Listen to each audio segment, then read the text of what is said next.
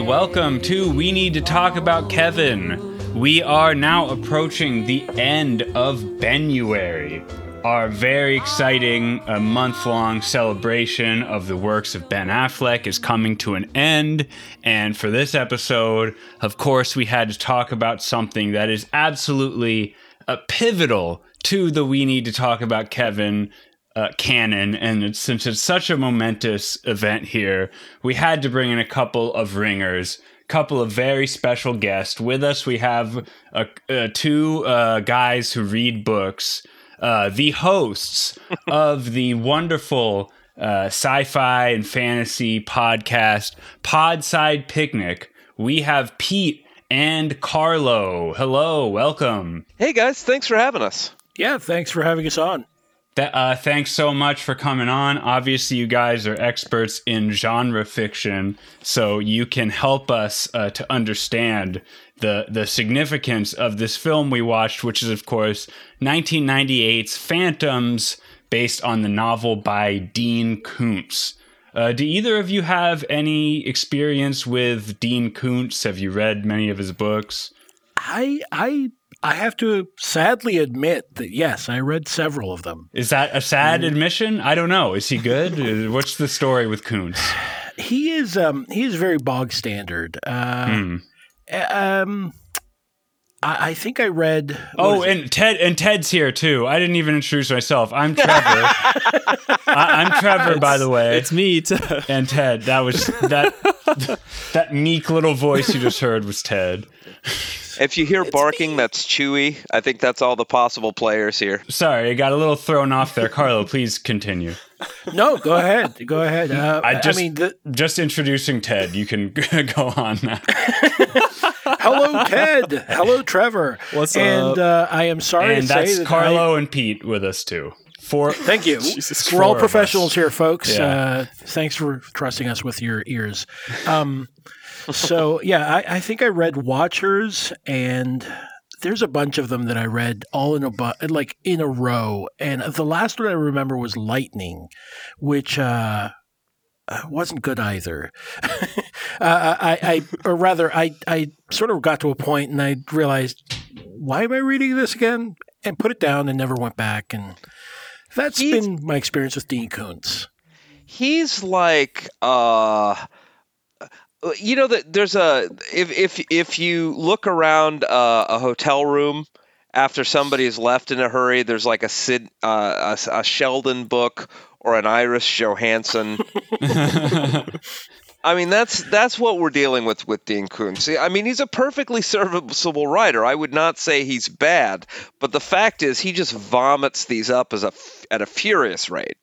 Well, is he the the lesser man's Stephen King? Is that that's Yes. my understanding of who Dean Koontz is? Having Yeah. having not read either of their books or any books really. That's that's the impression I've gotten. I mean, to be honest with you, like if Dean Koontz had been had been born like 20 years earlier, uh, he he probably like shakes his fist at the shadow of Stephen King, like just drowning him out. Uh, yeah, well, and- ten years earlier, he'd just be Clive Barker. I mean, there's no winning. Uh, no, I mean not even close. Clive Barker is like totally different. Uh, but yes, I, I understand where you're coming from. Okay, I, I, wow, I just found a sensitive area. We'll Oh. have to explore that later. Well, I mean, I, I, I'm just saying that Clive Barker comes from a, I guess, the position of a queer man living in Britain, and Dean Koontz, as I understand it, is very Christian, and it sort of comes across in his writing. So, uh, Clive Barker, if you want to go for gore and just gross shit that is amazingly written, go for Clive Barker. So I, I actually, you know, surprise from those who know me, I have read a Dean Koontz book. Uh, I looked it up. It took me a while to find it just now. Uh, it's called The Fun House. I read it when I, I was probably like maybe 11 or 12, maybe even younger. But I remember it just being like incredibly fucked up and not not liking it. But when you're a kid, like I don't know, when I was a kid, I would just finish anything that I read, even if I didn't like it. Um, and it's it's fucked up. It's just like these people like have an awful like baby that's super strong and then it like kills and like rapes its mom's old children or Oh, something. no. I don't know. I'm looking at the synopsis now and it's that. basically what I remember. It's it's extremely bad and I, I like not bad but i don't remember i was a child but like jesus christ fucked up. Who let me read this? Um but that's the only one i ever read. I read a lot of stephen uh, king books one of which actually i think has some similarities to the movie we watched but i'll bring that up later i guess. But yeah that's the only one i've ever read. Well, before we get too deep into the analysis of this uh, classic film, uh, I should mention this movie basically has nothing to do whatsoever with Kevin Smith, except for the fact what I mainly know this movie from, and what I imagine, you know, probably most people in the world who've heard of it know it from, is the famous line from Jay and Silent Bob Strike Back, the repeated line, Affleck was the bomb in Phantoms.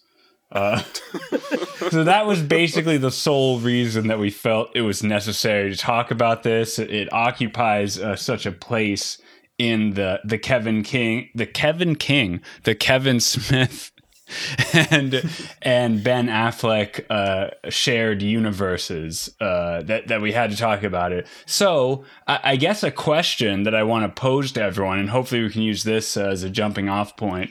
Uh, anyone feel free to chime in here. Was Affleck the bomb in Phantoms? This is the question that I was going to ask when I heard that. Uh, I, I am not entirely sure that he was. Uh, I think that um, his cast, uh, his his co-cast member, his fellow actor Peter O'Toole was the bomb, but uh, Sure. Ben Affleck was. I, I think that Ben Affleck was even outshone, outshone by Liev Schreiber. Oh in this yeah, one. Yes. I, I have to say I tend to agree with you here. Uh, as much as we're big fans of Ben, we had a whole month about him on our podcast.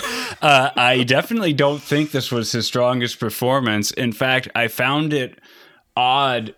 He looks so young here, and it's weird that he's playing Yeah. a sheriff. He looks way too young to be a sheriff with this dark past in the FBI. If if Ben played a part like this now, I think he would absolutely crush it. Uh, this would be perfect Yeah. for modern Ben.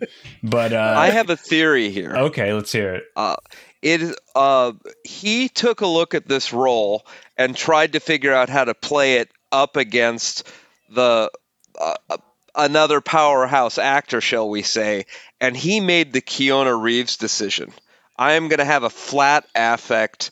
I am going to be a cop. I'm going to try and like dial it down a little. And I think I think it was a daring choice. I think that it's probably not what you want to do with Affleck, but I, I don't think it was nuts. Eventually, I'm going to call him the insurance duck, and feel free to jump on me for it, by the way. Oh, like Affleck. Okay. Yes. He, he had a flat Affleck. yes. Wow. oh god Uh, yeah, I, uh, I I- I think he's I think that Ben is okay in Phantoms. I definitely wouldn't say that he's the bomb in this movie. no Uh, this is not the best showcase of his skills, although maybe it was at the time. Uh, frankly, I have to say, I think probably the best performance we've seen from Ben's early career was, unfortunately, a Kevin Smith movie, Dogma, where he's he's absolutely electric as a villain in Dogma, uh, much better than in this movie, and. Yeah, it's weird casting uh to have him as a sheriff because he's so young. And Carlo was right that Liev Schreiber wouldn't get was much more uh, interesting to watch. Uh, and he was sort of playing like what Liev Schreiber fuck what Liev Schreiber I can't you say can't that. say What Schri- that guy Schreiber. plays I listen. I have trouble with my R's. Don't make fun of me. Um, Schreiber. There we go. Um, no, but I, like he just plays Liev Schreiber, but it's such a fun thing to watch. Like he plays that in everything he's in, and it's always like fun. It's never overdone. That I think you know it really works. Yeah, so the, the the idea, what's going on in this movie, right? Uh, without uh, over explaining it, is that there's a small town. Uh, there's these two uh, women, two sisters that are in this small town, and everybody there is dead or disappeared or whatever. And then these three, Ben Affleck as the sensitive sheriff shows up with his two deputies uh, to try to figure out what's going on. and long story short, there's some kind of horrible, ancient, Lovecraftian evil entity uh, that uh, killed everyone and took over the town, kind of. Um, and Liev Schreiber is like. I guess he's supposed to be kind of a shitty guy in the first place, but the the the ancient enemy is like infecting his mind a little bit, right? Because very early on, he starts acting funny. He starts kind of getting the sillies. He starts Yeah. giggling about stuff and just being weird. And uh, Ben's kind of like, "What's your problem, man? What's going on with you?" And then he gets killed. I mean, I, I I wanted to sort of mention that the this is sort of like a weird, such a strange movie. It's basically that meme about like, uh, oh, you gave monkeys anxiety, um, but uh, applied to the thing, you know, and Yeah. the thing is the villain here, but then Liev Schreiber becomes his vehicle. And uh, honestly, you know, um, Trevor, you, you mentioned that that uh, Ben Affleck as a villain is electric in Dogma, and I agree with you on that. And I have to wonder. I was really hoping that he would like turn and become a villain at some point. Yes. Because they were Right. really Yes. playing up how like he's this very nice sheriff and he has sort of trauma in his past because he accidentally killed a child. well, no, no, he keeps he keeps that uh, that newspaper Yeah. clipping in his back He, keep, pocket. he carries a photo of the kid he accidentally killed everywhere he goes, so he He can reveal his sensitive it. side to a, a, Yeah. a woman. You're like, this is Yeah. this is the boy I killed. This is why I had to leave the FBI. Yet somehow he's not the creepiest cop. No, Yeah, no, I mean- he's he's the good cop. He's he's Yeah. the good, sensitive cop who cares about women's feelings and makes sure they're doing okay and stuff. Yeah. He's he's honestly like a Felix Biederman character, That the cop that carries like a, a, a- a newspaper clipping in his back pocket and says, "I shouldn't be alone right now." You know, um, Well, so we have sensitive cop, we have crazy cop, and then we have cop on an egg timer that doesn't make it 15 Yeah, minutes yeah, in. yeah. Yeah. You could totally tell he was gone. Carlo, I think you were gonna say that like uh, would have been interesting to see Trevor. Uh, uh, I said my own name. Would have been interesting to see Ben as the crazy cop instead of the good yes, cop. Yeah, yeah. If they had flipped Liev Schreiber, because Liev Schreiber, uh, I think there hasn't been a role that Liev Schreiber has played that he is undeniably the good guy. He's always sort of like a, on the edge. Like there's always something simmering under, and he portrays that well. I mean that that's. Uh, I don't know if that's simply a typecasting thing, or, and he's always played that because that's the thing that he's stood out for. But honestly speaking, if they had cast him as the good cop and Ben Affleck as the cop that turns, I feel like this would have been slightly more interesting. Yeah, that that would be cool. And I was also hoping to see that uh, character built up more as like gradually becoming a villain because he also dies very early on, but obviously he comes back to be like a puppet of the the e- e- evil uh, enemy. But it, I kind of thought I don't know. I thought maybe they were gonna do something more interesting where like he kind of slowly became evil over the course of the movie, and they don't like know it at first, but.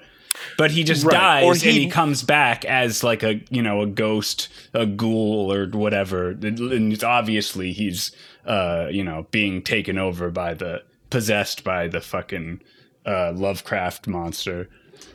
I wanted him to be like a cultist or something that knew all along, you know? Yeah, yeah. That'd be awesome. Because he's like giggling when he sees the weird dead bodies. Because the first thing that starts happening is they find dead bodies, but the dead bodies are all weird looking. Um, yeah. Don't forget that they find two pumpkin pies, just beautifully cooked, and then suddenly Yeah. I, I don't know how, like they put severed heads up into the like above the the burners or the the, the heating Yeah. coils in the oven and you're like what, what the fuck were they doing here exactly I don't know how you can do that. I don't. I mean, that's a like an industrial oven or you know commercial oven or whatever. So maybe they're different. But like, I don't. I didn't know there's a piece above the oven that things went Guys, into. it's it's a it's a magic ancient ghost monster. It can put heads wherever it wants. so that's the thing is that it's not like it's it's just like a bug or something. It's like a goo, a big goo. Is bug. it? Is it?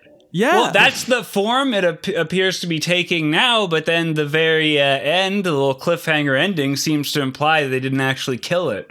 Maybe you can't kill it. No, Maybe it yeah. really is a god. But they like they probably have like it probably had like a little bit of it or whatever. I don't know. I, that made more sense to me. So you think so you think Ben Affleck was right and this is just some physical thing and it just thinks it's like an ancient evil uh, monster. Yes, I like that better anyway. So no, so no one no one has uh, read the the book this was based on also called Phantoms, right? Correct. Sadly, sadly, no. Well, here's uh, this is just an interesting tidbit. Uh, I'm reading from Wikipedia here. This is kind of flowery prose for Wikipedia.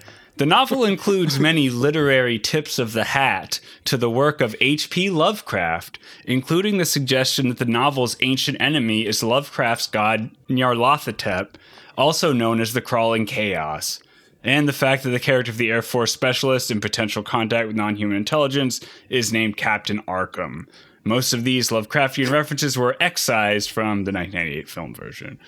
So uh, it, it seems like in the book, at least, it was more explicitly, uh, you know, an ancient evil god uh, demon thing, like from Lovecraft. Uh, but uh, I guess it's meant to be more ambiguous in the movie. Well, it's just sort of like a goo monster in the in, the, in the movie. It's oil. It's like an oil monster. Yeah, It's crude it's oil. made out of petroleum, which drives me insane. Like, okay, it cut it off some heads and put it in the oven. Why didn't it blow up? well, no, because it can like become. It's people. clearly magic. Like, uh, let's not pretend that. I mean, it's weird because they use science to defeat it. If you like showed cavemen a car that ran on oil, they'd be like, "Nah, that's magic, dude." Okay, Just 'cause- that's what I mean. I mean, from our perspective, it's magic. There's no understanding how it works or does anything. You know? Well, I mean, the the thing here is that it does look like uh, it looks like um, honestly like uh, the the black goo from the X Files. Um, I'm sorry, Yes. man. I, I was expecting Krycek to show up and and just corral it. Um, The but smoking man. Mulder and Scully would have solved this in, in 40 minutes. This wouldn't have even been like a major episode. This is a, like Oh, a yeah. one off. yeah, yeah, Like, exactly. ever heard of the oil alien? just Oil just put it just put it in the refinery, man. uh, but yeah, I, I think that the the thing here is that uh, I it's it's such a weird movie because it's it's honestly it's very predictable. Um, uh, you, you mentioned Liev Schreiber, like you know, sort of checking out early, and I remember that scene and thinking to myself, "So there, hold on, there's a thing outside the window." and they're just going to shoot the window up. And I'm like, 30 seconds, that thing is going to come right through the window and kill somebody.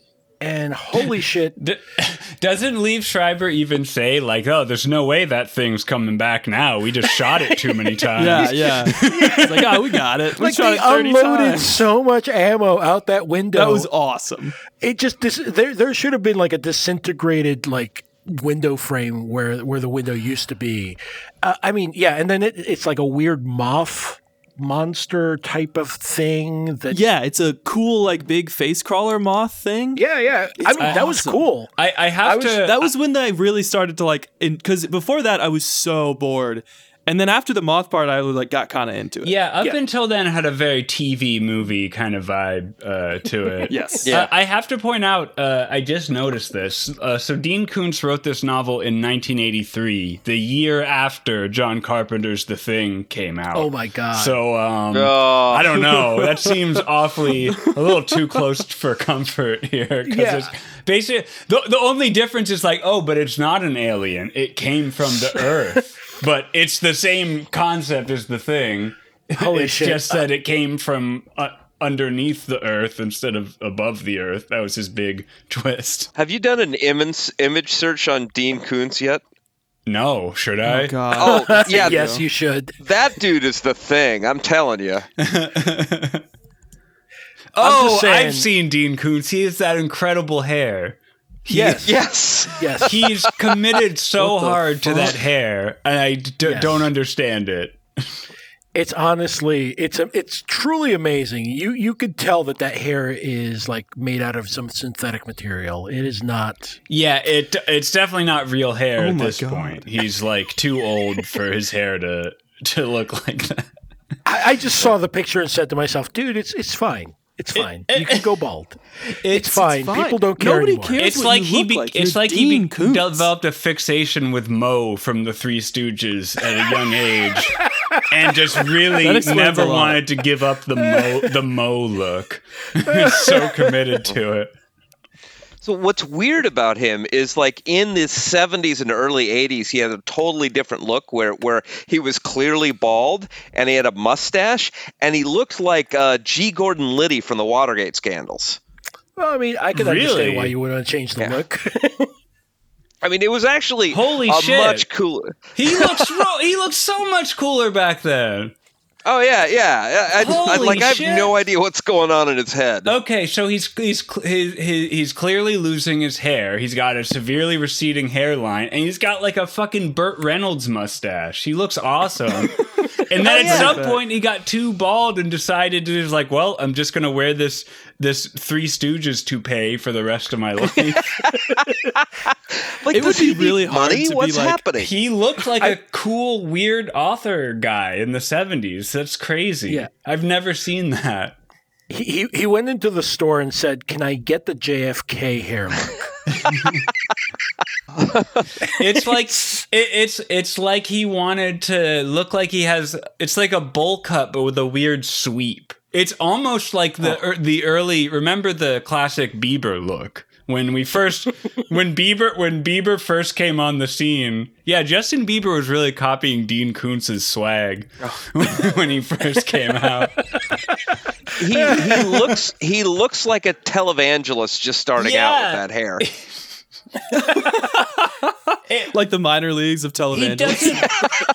like how could he like he must be like a millionaire right he must have a lot of money i don't understand how you can be rich and look like that like you have to have people to like fix that for you Well, I mean- maybe it's a baller move. He's like, you know what?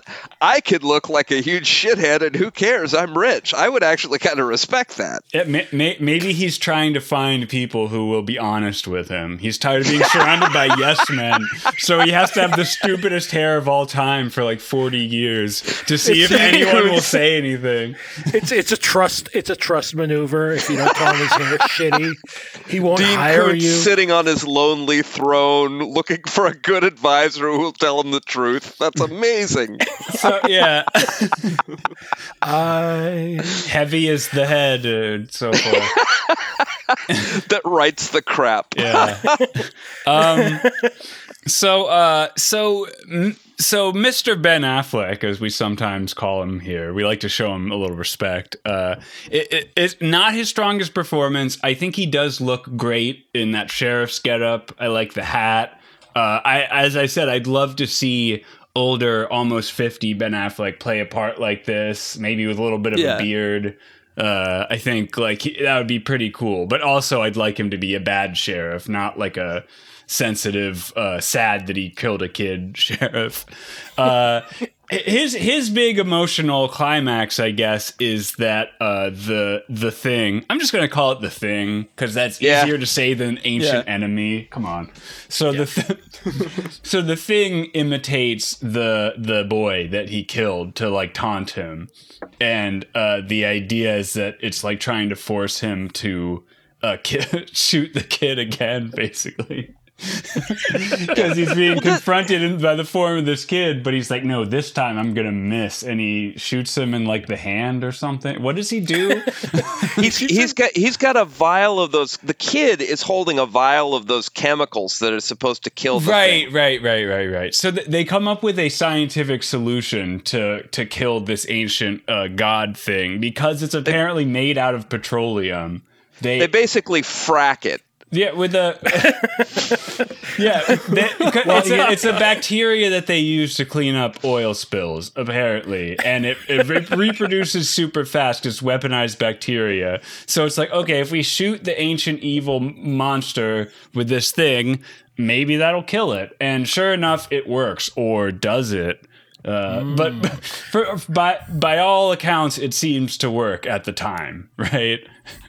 And yeah, so Ben, so it's try- the the the the thing, the creature is trying to entice him to shoot this uh, facsimile of the kid, which which I mean, I don't know, like why should that bother him? He already ki- like that's not he's already murdered him. He can't get any more dead by him shooting a fake version of him. But he instead shoots the vials of the bacteria to kill it. Well, it's like you know when you're watching a movie and there's something that could shape change and it changes into whoever's threatening it and goes, "Could you really shoot yourself?" it's like fuck you. He knows he's not the kid. I, yeah, it's like I know. Uh, yeah, that that would be even worse. Like I know that's not me. I'm me. what what am I supposed to think that shooting this other me is gonna also shoot me? And that's not even how bullets work. Yeah, worry about your therapy later. Shoot. Well, it's like that thing where like uh when there's like an evil psychic or something, they always they like invade your brain and make you think that like your wife never died or like your parents still love you or something. You know, they give you this fantasy thing and you just immediately go like, "Wow, this is amazing." But then you have to like break through and realize it's fi- but it's like I feel like that wouldn't work, you know? I'd be like, "I know this isn't my fucking life. You can't just trick me." By putting fake stuff in my head, I know that I know that's not the kid that I killed because he's dead. I fucking killed him. I've got the newspaper clipping to prove it. Here, let me take it out of my back pocket. Let me show you. That's the kid. He's dead. So I mean, the thing here, and, and this is interesting because apparently, according to IMDb, um, Dean Koontz wrote the script. Yes. So is Dean Koontz uh, saying that basically therapy is really evil? Trauma, exploring your trauma is really the evil part. I don't. why don't I- Why don't you uh, expound on that theory a little bit? I mean, to be honest with you, like it, it's absolutely true what you're saying. That like, uh, why is this supposed to be like? I I remember like not feeling anything. I was like, oh, it's not even built up to. It's sort of like you you see him show um, uh, Rose McGowan's sister in the movie. I forget what her name is. Um, the the the newspaper clipping, and it's it's like not even like it's like maybe a minute, not even perhaps not even that, where he's like, "Oh, I feel so bad about this," and blah blah blah, and you see the headline. You're, is that enough time for me as a viewer to really feel like he's been affected by this? Hell no. I mean, and and more so in the year of our Lord Yeah. 2021, you know. It- It's not like uh, it's not like uh, Sergeant Al Powell in Die Hard, where he's like afraid to use his gun, you know, and then has to overcome that at the end because he killed a kid. He Ben Affleck is fine. I guess. I guess he left the FBI because of that, but he's still a cop. He still is comfortable shooting stuff. He seems like pretty normal. So yeah, it doesn't seem like the thing is holding him back that much, except for the cre- his creepy habit of carrying the newspaper clipping around everywhere he goes. Well, Which uh, is absolutely a pickup technique. oh yeah, for sure. I shouldn't like, be alone. oh yeah, I killed I killed a kid once. Don't believe me? Yeah, here it is. Here it is. here it is in black and white. I'm bearing my heart to you. And it's like a it's like a pretty large chunk of newspaper. I feel like that. I, I'm amazed that find, that a piece of clipping? newspaper has survived this long. Yeah, too. I- yeah. Yeah. It, it, it would get all worn from how many times he had to bust it out and unfold it to show women at bars and stuff. And he makes Yeah, sure uh, the like the entire title of the article is visible. Like he can't. It's like Ben oh, if I don't have the Affleck title, kills we'll all forget child. what all happened. caps. Like fuck. What's what's this picture of some child in my pocket doing? if he were a real player, he'd have gotten it tattooed on his chest. that would be sick as fuck. So, um, c- can we talk real briefly about what age do you think Ben Affleck was when he joined the FBI? That's Was it yeah. It must have been must have been right out of college. Like he got went to a special accelerated program at Quantico. He was like gifted. He took some aptitude test and it's like, wow, this is the we found this kid is the perfect cop. We got to get him in the FBI right away. His child murdering levels are off the charts. We got to get him out in the field pronto. I brought you your coffee, sir. Yeah, I mean, if he had enough seniority with the FBI that he could be like, well, I'm just going to go be a small town sheriff and bring my buddy with me. Because I think the Nicky Katt deputy character said that he was also in the FBI with him. And I guess he went, Maybe he, he went was with him to be like a small intern. town uh, sheriff's deputy. I mean, uh, this would make perfect sense if it was set in Utah and not Colorado. Yeah. Given the given the U, Yes. given the FBI's uh, penchant for hiring people from that area. Am I saying Well, maybe Mormons? this is just Yes. maybe this is the town where they shit can people. That might just be an FBI thing. Yeah, the, the, they send them to like the creepy place where all the all the ghoulies and monsters and stuff show up. Everybody in the town's a former FBI fuck up. this. Oh, you don't like killing kids for the FBI? Let's see how you like monsters. Can can we talk about the FBI reaction here? Sure. Was this whole like if you got a call from a small town sheriff and maybe you knew him when he was at the FBI and he says, "Yeah, a couple of people are dead. I don't know, it could be hundreds," and then it cuts out, would your response to be like to fly across the country, kidnap Could've been a slow day. a pulp writer Well, this- and then This can't be a coincidence. The name of this guy who writes for a, a, t- a tabloid magazine was on a mirror, so we gotta go track him down. well, come on now.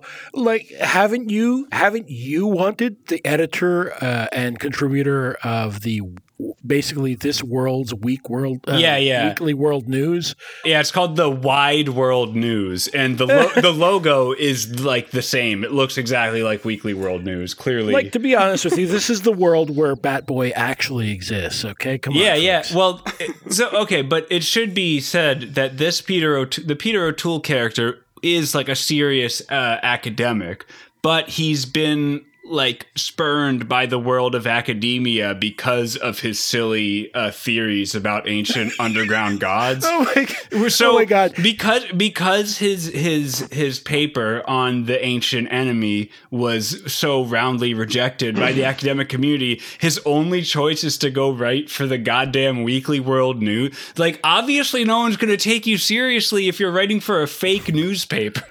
I'm just imagining the trajectory of some like some guy that went for a doctorate, defended his dissertation, and then they told him, "Well, your dissertation sucks shit." And he's like, "You know what? I'm gonna fucking write for Q." yeah, you could you could find you could find some a publisher that would publish your monster book for you. Like you could try to maintain some legitimacy. You don't you don't just go to work for the fucking Bigfoot magazine. well, They probably pay pretty well. I was just gonna say, and you know that is a plot line in uh, Red Dragon, the book. really? Yeah, so it kind of makes me think that he watched the thing and then he read Red Dragon and went, "Hey, Oh, you mean uh, Freddy Lounds? Yeah. Yes. Freddy Lounds is basically uh, a tabloid, uh, or is considered a tabloid reporter. Well, but But- it's, but but, it's like it's like a crime kind of like v- a victim harassing kind of tabloid, right? Not like a monsters and ghosts and Batboy kind of tabloid, is Uh, it? Freddy Lounds, yeah, for sure. Like, i- is definitely like the. I think Freddy Lounds in Red Dragon, uh, not the Hannibal uh, TV series exactly, but very close, um, is definitely on the uh, other side of the sort of muckraker that will uh, ambulance chase Right. and be ghoulish and One- like one one of those one of those like uh, papers you see at at like shitty stores where the whole front page is just mugshots and it's like here's all the people that got arrested for stuff like, like that kind of thing. yes, Yeah. yes, exactly. Yeah, uh, that's um, th- th- that's just weird because it's like it it's not trying to lend any legitimacy to the like the wide world news like it it seems to be assumed that all the other stuff they talk about is bullshit you know the fbi guys are joking like oh you found bigfoot Yeah. we've been looking for that guy like making fun of him and it's like hey you're the you're the one that uh, uh, you, you were the one that brought in this guy. Now you're you're like goofing on him for writing for a funny magazine. this, this also let's not forget that this also infers that the thing reads the World Weekly News. Oh yeah, because it knows this guy. Well, it might have seen Or- it might have seen the guy's academic scholarship before he. Well, it it might have eaten somebody who who read the Weekly World News Yeah. or read his articles. I, I, this is some kind of ambient non-human intelligence. Like I think it might have some way of accessing information, you know, knowing stuff. Uh, I don't know. Yeah. it's it's down there in the hollow earth. It could just pop up anywhere and suck up someone's brain or whatever. uh, You know, if it needed to gain some knowledge. That, that that is the part that is really interesting to me because it, it, it it's exactly that. It's the fact that Thomas Flyte is the name of Peter O'Toole's character, Mm. and he is uh, the self-styled adversary to the uh, goo monster that has taken over this this Colorado town, and um, and so then uh, the the the the movie or the the plot line or the story then decides to explain that yes exactly the fact that this goo monster has absorbed so many life forms that it has uh, absorbed human beings who are apparently Christian uh, Mm. and then styled itself as the actual adversary of the Bible. Ah. Uh, good thing Well- that there weren't, it didn't swallow any other types of ethnicities or people who had different well, belief systems. Well, it apparently ate some Mayans too. It says uh, there's it, it, Yeah. it names a bunch of famous uh, urban legend type things like the Roanoke Island uh, disappearance, and it also says the he also mentions the ruin the Mayan ruins in Palenque in Mexico. Says to be that it honest- attacked there too. So it's hit up be a, hon- it's hit up a few spots around the world. It's got some diversity. I mean, in its hive Dinosaurs, mind. That's pretty cool. that would have been that could have been explained by having it eat somebody that watched that uh, Leonard Nimoy show. Uh, was it Unexplained Mysteries or whatever? Well, I'm talking about uh, Peter O'Toole, the the the the guy. He's naming all these historical uh, instances of of a bunch of people disappearing, and basically saying that the same ancient goo monster is responsible for all of them. At least I think that was the idea. What is Thomas Flyte's degree in? Because he writes for a a, a, a crap write. Obviously, he's a cryptozoologist. He's he's an expert in cryptids. with with with a minor in in bacteriology. and petroleum? I, am not sure how he knew about the bacteria thing. It kind of sounds like uh, on the ride over, the scientists in that lab just explained to him what every one of those samples was. like they gave him a little crash course, and it's like, okay, here are what all the dangerous samples are. Don't touch any of them. That one's for eating oil or whatever. And he's like, hmm. Hopefully, I'll remember I- that later. I think he's a goo monster too, and off camera he ate a bunch of scientists, and now he knows all this stuff. Oh, well, maybe he's just a, a very well read uh, individual. He's kind of a, uh, a jack of all trades. Just loves to read. he's kind of like uh, uh, the Matt Hunting. Damon character. Yeah, he's like Good Will Hunting, who we talked about in our last episode. He just know he read all the books in the library and he knows about every subject. He didn't even have to go to college. He's a genius uh, janitor.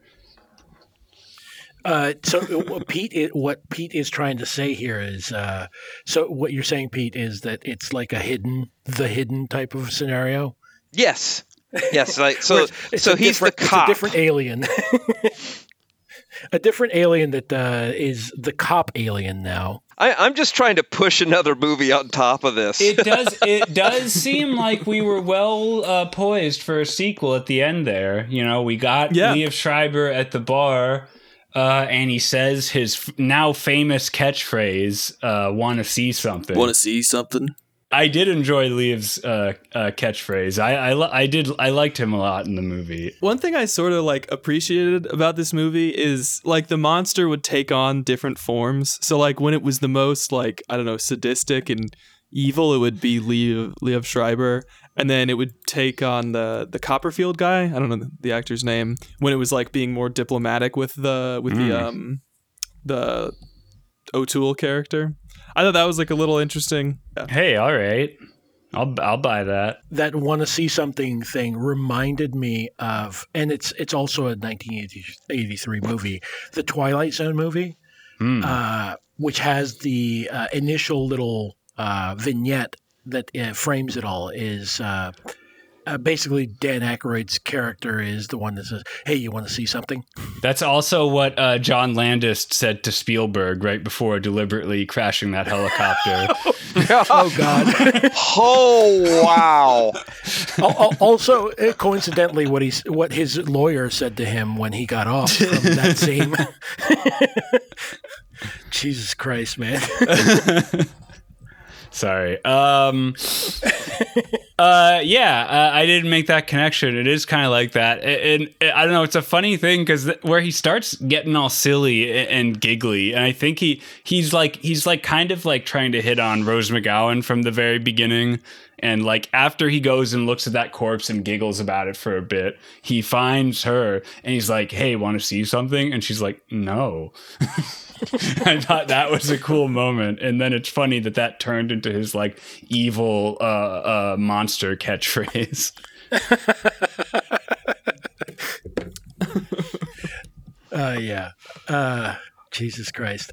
Yeah, uh, Rose McGowan. Uh, sadly, uh, she she was like typecast early on. as Wasn't a like- great performance from her either. Not one of her best. Yeah, like she's just like. I mean, you could probably just look in the credits and be like, "Weird chick." That's about it. Yeah. Um, it's sad because I think that Rose McGowan has more talent than that, but it's Oh, yeah. not really used at all. So, um, I know that critical reaction to a movie is, is by no means the best measure of what, whether a movie is any good. it's wor- worth mentioning. Okay, well, I think I think the best description of the critical reaction to this movie was held down and shit on. Yeah. Rotten Tomatoes gave it a 13%. Yikes. uh huh. Yeah, I mean, which I believe I could be wrong. I think that might be slightly higher than Battlefield Earth. Wow. Yeah, That's not, um not not uh that's under the threshold for certified fresh, right? Doesn't quite yeah, I'm, I'm pretty sure. yeah, this movie has all the makings of like a, f- a forgotten 90s movie.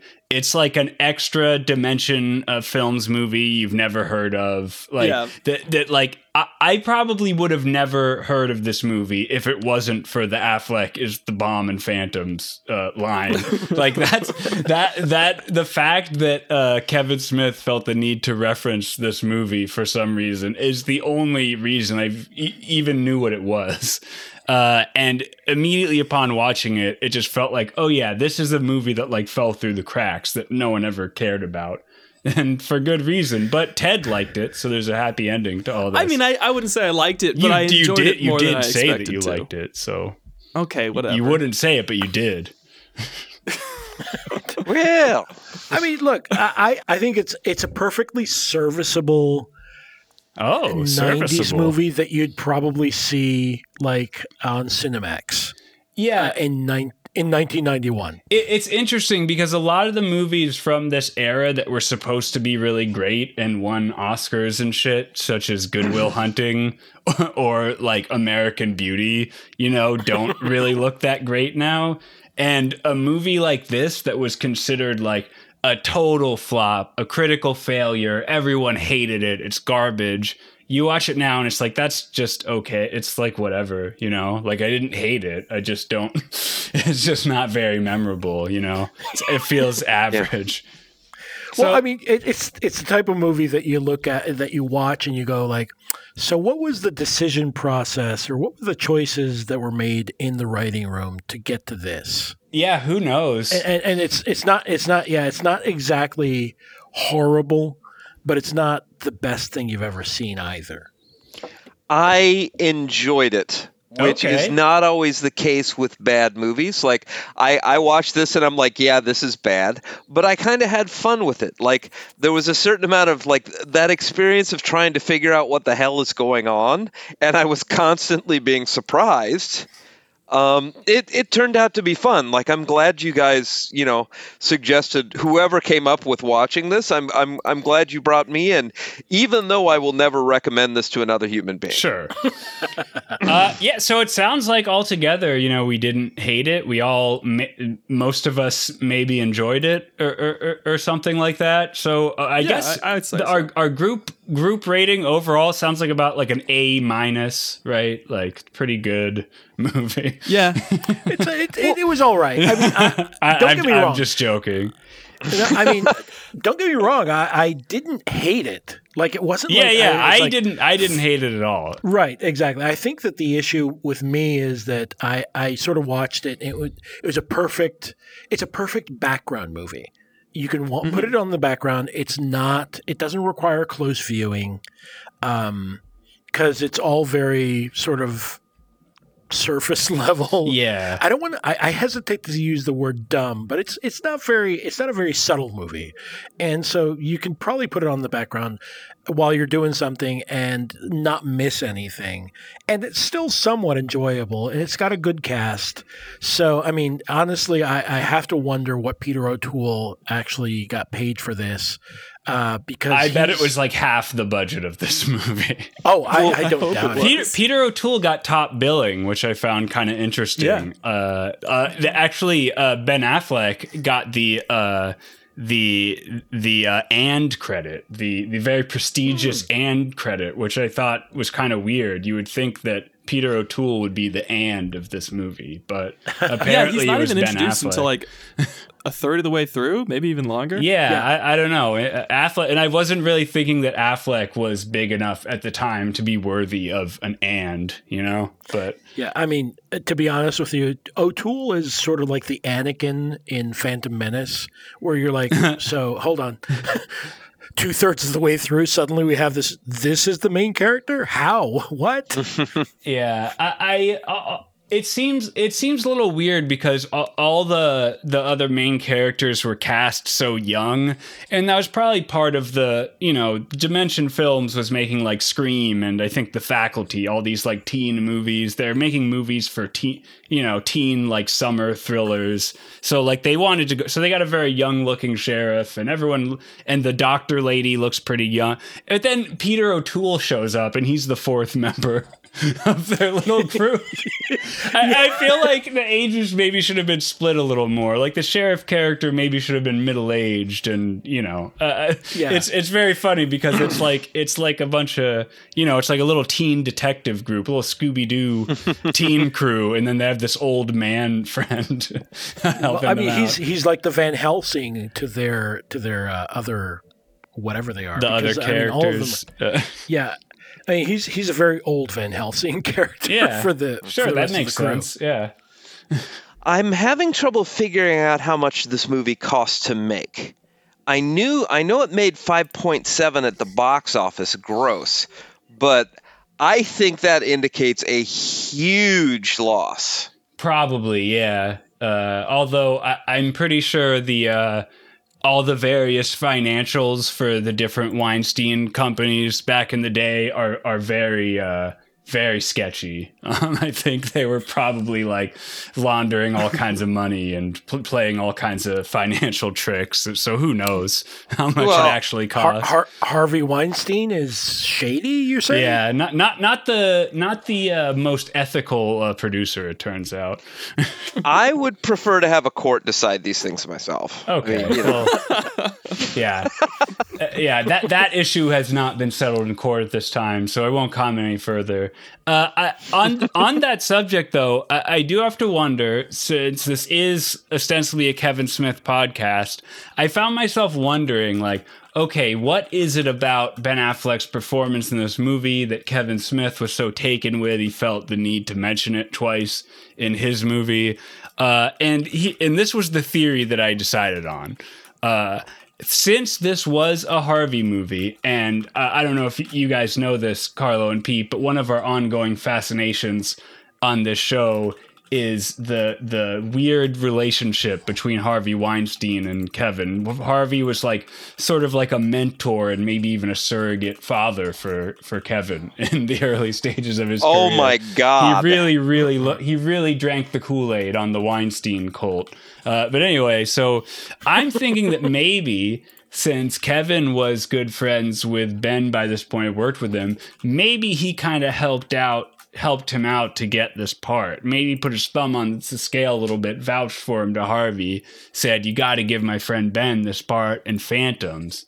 So it's and then as like a uh, weird kind of petty uh, after the fact uh, thing, him being like effusive with praise about Ben Affleck's performance in Phantoms is his way of trying to like, you know, remind him that he like did him a favor. That's my working theory. I couldn't there's not a lot of there's no like produ- details about the production on Wikipedia or anything. I didn't really look much deeper than that, so I couldn't confirm any of this, but that's just a, a potential theory I have about what Kevin's fixation on this movie was. Or maybe he just thought that Ben Affleck was the bomb. Uh, it could, could be. Certainly, you know, fine. I, I I'd mentioned it before, but like one of the things that uh, it came to mind while I was watching, like a younger, sort of more baby faced Affleck, was holy shit, this guy looks like what a you know a very young James Gandolfini w- might have looked like, What? and I. Yeah, I can see it. Yeah, I mean, obviously a thinner James Gandolfini as well, but uh, I don't know. I need to look I don't up a young that, uh, Gandolfini now. I never even thought about what a young Gandolfini would look like. That's a good rap name. young Gandolfini. Young Gandolfini. Uh, well, uh, does any, Gandolfini the Gray. does anyone Oh, have does anyone have any? Oh, okay. I see young Gandolfini now. I'm looking at his. Uh, I can't tell if this is a high school yearbook because he already looks like he could be 50 years old. Um, but he's got a full head of hair. Doesn't really look like Ben Affleck, but I guess I see what you mean. No, no. Look, uh, I'll, I'll send. Hold on, hold on. Let me I- let me send you this. I bet you're looking at the same picture. it might be. Uh, let me send you this because This, this, is, the picture describing podcast. it. Actually, it actually like a full head of head of seventies hair. Yeah, I think we're looking at the same I'm, picture. I stumbled across an article and I just want to read the headline. Soprano star James Gandolfini once threatened to beat up Harvey Weinstein. Oh yeah, that's a great story. Yeah. he he did, and um, uh, uh, does anyone else before I, I I move on to some some other news to close this out? Does anyone have any final thoughts about Phantoms uh, co-starring Ben Affleck? Um, I want to say that it reminded me of the Stephen King novel Desperation. Have I, have any of you read that? Tack. No, I haven't. Yes, exactly. Um, it- it's I loved that book as a kid. I don't know why, but it's a similar thing. Like small town, uh, they fight like an ancient monster, except for it's like explicitly Christian Oh, um, and stuff like that. It, it's pretty fun. The like it- monsters at a minefield or a not a mine a mine shaft at the end, which is like to me, you know, a mine is sort of like where oil is. I know it's not, but I remember as a kid there was this Stephen King TV miniseries. I don't think it was a book. I think it was just an original miniseries called Storm of the Century. And that oh. also referenced the Roanoke Island disappearance thing. It was also about a whole town of people disappearing. But in that, I think it was like the devil. There was this guy who was supposed to be the devil, and he was making whole towns of people disappear for some reason. It was a long time ago. I don't really remember much. That's just what I think of whenever I hear Roanoke Island mentioned. I mean, uh, the the funny thing about Roanoke Island is that the very simplest answer is yeah, like they melded with the sort of like the tribes that were around them. and Because the tribes had food, thank you. yes, Or- and also Or the tribes also- just killed them all. Well, I mean, that's the that's sort of like the pessimistic. Maybe they Okay. maybe they killed some, but it's it's pretty well documented that the, the like the Native American tribes were very welcoming to uh, people that just decided to walk away from the fucking col- the colonies. Oh. Uh, mainly because they walked away, mainly because, well, I don't get whipped if I don't do the job that I'm supposed to do. Yeah, and also I don't get it's- starved by Also, it. it's not like they just disappeared overnight. Like to make a, a ship journey to back to Europe and then back is like that was like two fucking years or something that it took for whichever guy to go all the way back to England and then return to Roanoke Island to find them all gone. Like a lot of time had passed. So, you know, lots of stuff could have happened in that time. But it was probably the devil or some kind of ancient uh, Lovecraft monster. One, one, a one, of, monster. one of those. It couldn't have been like Native Americans that welcomed them. No. That's not spooky enough. Uh, so uh, I, I wasn't. We weren't really gonna do Kevin's receipts. Uh, Kevin's receipts is our um, our segment where we just talk about bad posts that Kevin makes, and I wasn't gonna do that during Benuary, but something came across my desk. Unfortunately, people always send me this stuff.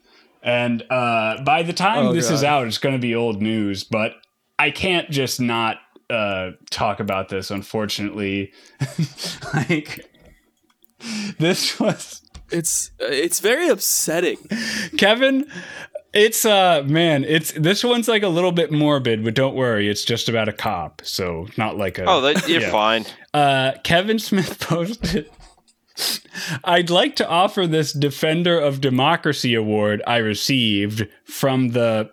Uh, he tags people for the American way here, I think, at people for who gave it to me for dogma. So this is an award, uh, a certificate of special congressional recognition presented to Kevin Smith for the People of the American Way Defender of Democracy Award winner. So this was an award he was given to by this like liberal, uh, I don't know, free speech organization for making the movie Dogma. Anyway, I'd like to offer this Defender of Democracy Award I received to the family of South River, New Jersey native officer Brian Sicknick, who gave his life defending our democracy during the attack of the Capitol. Thank you, Brian.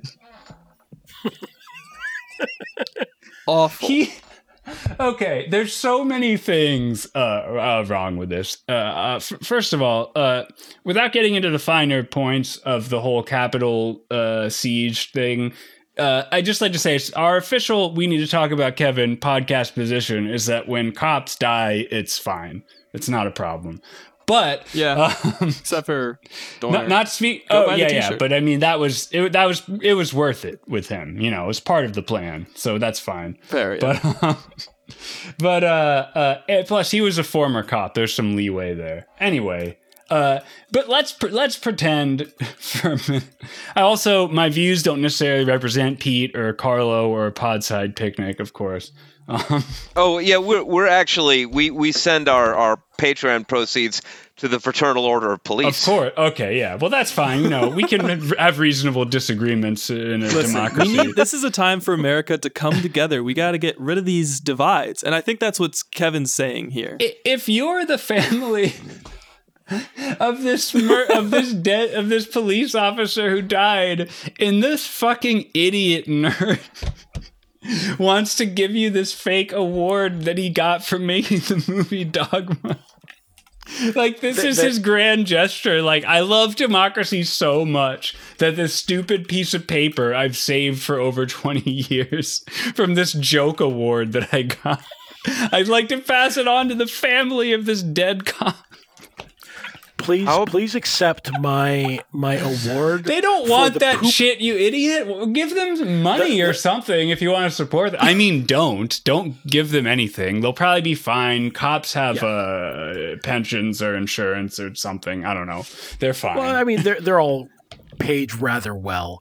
Uh, also, uh, it, it's sort of hilarious. There's probably the- the already movie- multiple GoFundmes for, for those people anyway. Oh, for sure. But but I, I do think that it's pretty hilarious that he's like, you know what, the award that I got. I don't deserve. I don't movie. deserve this. I, I don't deserve this. I made a movie about a poop demon, and you deserve this award. This award belongs to our the real heroes. The real heroes deserve the poop demon award. You're the real defender of democracy. Christ. Oh my god. Oh, that's so good. Um not to dwell on the morbid for too long. Uh, hopefully, by the time you're listening to this, everyone will have forgotten about the whole Capitol thing and decided it's not a big deal. We gotta, we gotta laugh, just like with not, just like with 9/11, which was the same exact level of tragedy. We need to learn to laugh so we can all move on and uh, be united again. uh, so, you could say that it's all. It, it's qu- isn't it ironic that he decided to offer that, that award? Oh, come oh wow, on. yeah, there you go. Um, I'm mad. I'm mad about that one. Okay. oh my god. I, Uh, I might be able to mute him, guys. Hold on. Um, okay, uh, one patron shout out this week. We have a new patron whose name is George, a fine gentleman named George. Looks like he's got a Welcome, creepy George. clown as his uh, Patreon picture, so that's cool. Uh, nothing, Hey. nothing wrong with that. Uh, thanks, That's thanks for your support, George. Thank you to all our patrons, of course. All three of our promised uh, Benuary uh, special episode should be available now. There might actually be one more Benuary coming. Uh, I uh, don't know. We haven't decided yet, but we might do Yeah, one. let us know. we might do one more And- premium Benuary, even though it won't technically be Benuary anymore, just because we have nothing Yeah. better to talk about. Uh, we'll see. and I'll say, you know, I haven't consulted with Trevor about this, but if there's a Ben Affleck movie you want us to talk about, you know, you know, put it. You know, We'll talk about. Ben Affleck anytime. It just won't be This a is special so much occasion better anymore. than Kevin Smith. yeah, guys. but look, we know. Look, I know people want us to get back to talking about Kevin Smith stuff, and I promise we are going to do that. Uh, there was a fair amount of Kevin content on this ep- episode. I think I, I I made I made a poll on like Twitter just as a joke. We're like, do people want us to talk about Kevin more or less or the same? And overwhelmingly, people voted for more, which I was not expecting, and I don't even understand how we could possibly talk about Kevin Smith more than we already do. But it's like I've said before, it's a curse. We know that this is what our patrons pay us for. We ha- we do have to resume talking about Kevin. But uh, check out the Patreon if you also like non-Kevin content.